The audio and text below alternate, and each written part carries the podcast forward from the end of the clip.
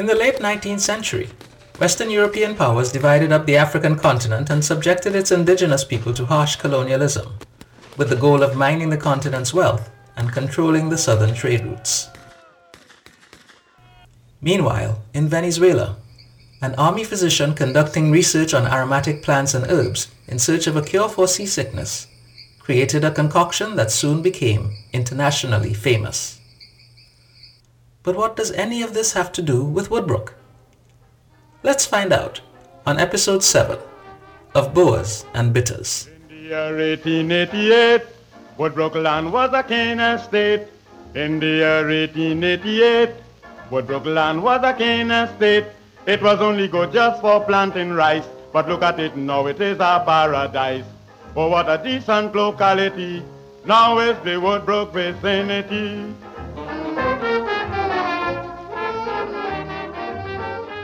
Welcome to Growing Up Woodbrook, the podcast.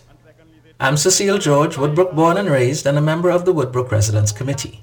In our first six episodes, we learned how the community now known as Woodbrook evolved from being part of the strategic native village of Cumacurapo to becoming northern Trinidad's first major sugarcane estate. We're now coming to the end of the 19th century, and the Woodbrook estate is being divided into lots for sale as residential housing for the country's new upwardly mobile classes. In southern Africa in the 1880s, Britain ruled the colonies of Natal and the Cape, while Dutch settlers who were farmers held self-governing colonies in the South African Republic, also known as the Transvaal, and the Orange Free State. 1899 to 1901, you had the Boer Wars taking place, and all this development coincided with those wars. Miguel Brown specializes in Caribbean history and recently retired from teaching at St. Mary's College in Port of Spain. The South African community was very much a farming community. It was a white farming community. Boer is the Dutch term for farmer. Daar in Marais sal ek ooit weer kan sê, o my skaat het ek weer gekry. There's a shared settlement, the four colonies, the Transvaal, Orange Free State, Cape Colony, who all shared between the British and Dutch settlers. The Dutch Boers had previously refused to grant political rights to non-Dutch settlers or native Africans, causing friction between Britain and the South African Republic. Then, gold was discovered in the Transvaal region controlled by the Boers. It turned out to be the largest reserves in the world at a time when the world's monetary systems were tied to gold.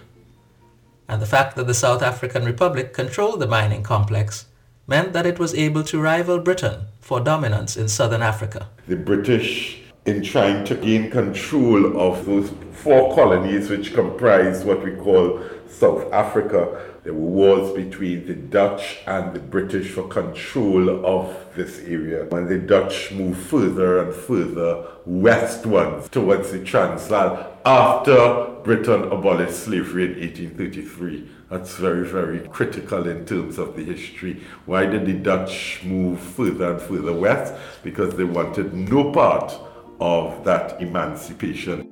Ek was so bang dat die vang en ver die the black natives, native indigenous to the South African region that they used as laborers were basically in semi-servitude. So this notion of abolishing slavery did not suit the Boers who later were called Afrikaners. That's a term that the Dutch settlers eventually were known as. So, war was declared in October 1899, just as the Siegerts were purchasing the Woodbrook estate.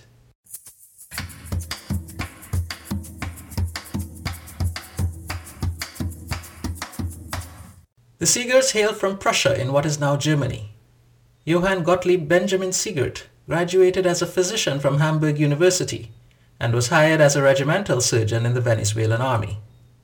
His medicinal research into Venezuelan flora led to the creation of Angostura bitters.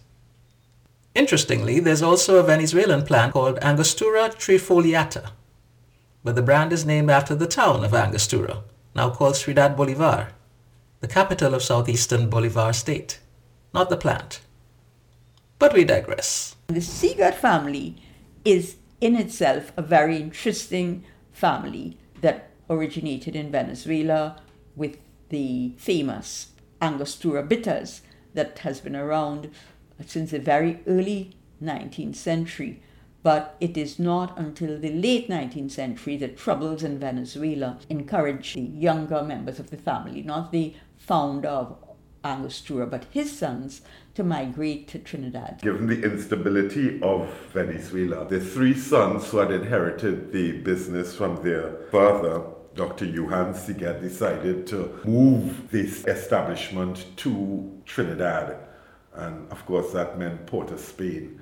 So they set up their Angostura Bitters factory in Port of Spain itself, George Street, and they bought the Woodbrook estate as well. After setting up production in Port of Spain in 1875, the Siegerts marketed Angostura bitters so successfully that by the 1890s the brand was internationally famous. Sugar was in dire straits towards the end of the 19th century. What you found happening is that they decided to convert this estate into lots, residential lots. And so they began laying out the Woodbrook estate, that area of Colville Street, Kitchener Street, Buller Street, Gatacre Street. That's where the development started and it expanded over time. The Siegert brothers purchased the Woodbrook estate in 1899 and continued the process of turning the land into a housing development. The cane fields were laid out into 588 rental lots, and in 1907 a small estate office was erected to collect land rents. This refurbished office can still be seen on the southwestern corner of the Murray Street playground. The newly divided lots were sold to an educated colored middle class who had stable jobs in the civil service and wanted to escape the barracks yard housing of Port of Spain. In 1905, the Siegerts partnered with the government and town board to create the Woodbrook Improvement Scheme. The idea was to improve the area's existing streets and lay out new ones. There are 38 streets in Woodbrook, and when you look at the names, toponyms are so important because they tell us so much about our history. So there are three groups the streets that celebrate the Siegerts who own the estate and started the layout into residential area. Then the streets named after British generals who fought in the Boer Wars, and then you have streets named after the mayors because there was a trend in Port of Spain to name streets after former mayors. The new streets on the western side of Woodbrook reflected the names of the Siegert family members, and the square opposite St. Crispin's Anglican Church is called Siegert Square. So there were three brothers, Carlos, Alfredo, and Louis. Those are the three sons of Dr. Johan Siegert who had taken over the business.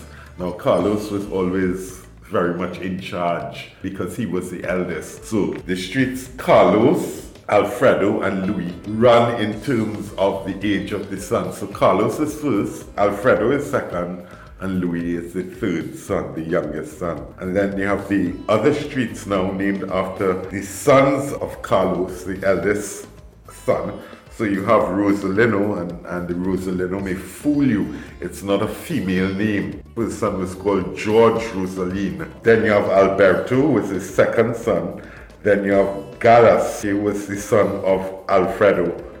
And then you have Anna and Petra, who were daughters. And then you have Cornelio Street, which is named after the third brother, Louis again, was Louis Cornelio. So you have two streets named after him actually because he took over the business because the two brothers died. So he became the inheritor of the Angostura Bitters establishment.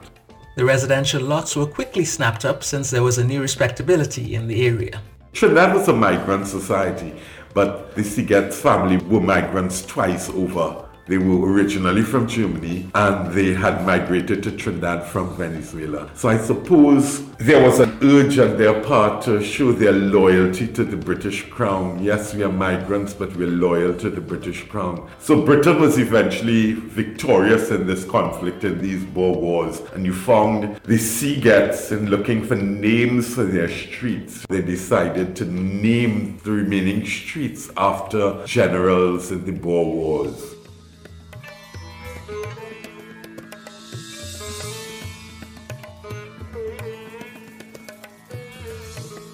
There are 16 streets in Woodbrook that are named after British generals who fought in the Boer Wars. So you have Colville Street, Baden Powell, Kitchener, Buller, Gatacre, French, there's also MacDonald and Methuen, which are the only two cross streets south of Ariapita Avenue. And then when we come to the other extremity, we have Kelly Kenny, Bra Bra, Hamilton, White, and we have Hunter, and then the long street, Robert Street, and Warren Street, all named after British generals. Other Woodbrook streets were named after locally renowned persons.